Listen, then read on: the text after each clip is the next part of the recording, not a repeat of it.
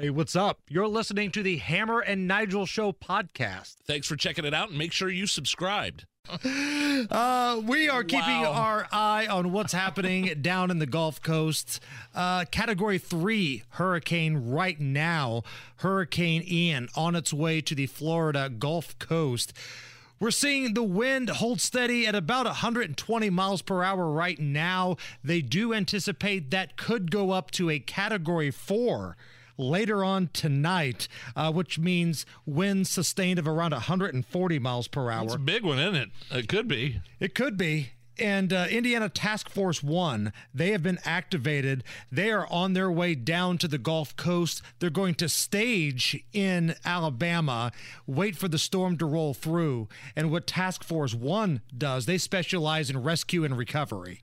So if there's storm surge through the Yeah, that's amazing. city, they can get out there and rescue people. That's unbelievable. Hoosiers running towards trouble, uh, running towards danger. That cannot be an easy and or a safe job at this point. And uh, so, so, you know, setting up shelters, rescuing people, that kind of thing, providing food, shelter. Is that is that typically what's involved? Right. So if you remember, like the biggest example would be Katrina, where people were on top of their roofs Yeah. because the flooding and the storm surge was so bad and the levee breached. Uh, people like Task Force One, they come by and help. I know in Louisiana, they have a thing called the Cajun Navy, where people in the neighborhood have gotten training to go around and rescue people if they've got boats and so forth. So you love to see the American spirit coming together to help people here, uh, but this could be a pretty big one. The next 24 hours is going to give us a real idea of where this is going to make landfall. You're going to a place where the eye could make landfall next week, right, Nige? Uh, well, not. Yeah, I'm going next week. It should be in the area. I mean, tonight, tomorrow night, in terms, but, but I'm not going until uh, next Wednesday. Yeah, low level uh, island, low lying island. I mean, if it if it's like a direct hit and it's bad, it's going to cover a lot of ground there. So, uh, yeah, definitely keeping an eye on it. I'm, you know, and, and by you know, screw my vacation plans. That's not what I'm worried about. I'm, I'm Right. You know, obviously number one is the safety of i have relatives down there that packed up and went to atlanta. I also have friends down there that are deciding to stick it out in tampa. And uh, that's that's what i'm worried about. You never know the tracks of these things. You never Right. know if they can slow down Next up. 24 hours is going to be I- crazy. I, pray that it just it just kind of dissipates and we're being overly cautious here and that's about it. But Um, who knows? I don't know. if you remember at the beginning of hurricane season, now again, keep in mind, this has been a pretty tame hurricane season. There haven't been many. This is the first major one to hit the United States uh, this season. But Joe Biden, the president, acted like a commander in chief and talked about what we can do as Americans to prepare for coastal flooding and torrential rain and damaging winds with hurricane season. Let me be clear. If you're in a state where hurricanes often strike, like Florida or the Gulf Coast or into Texas, a vital part of preparing for hurricane season is to get vaccinated now. Get vaccinated. That's what you got to do, ladies and gentlemen. I you led me down a road where I thought our president was actually going to make a thoughtful, coherent statement about the status and the well-being of our United States citizens, and you just I just totally crashed into a brick wall right there with him. Hold on.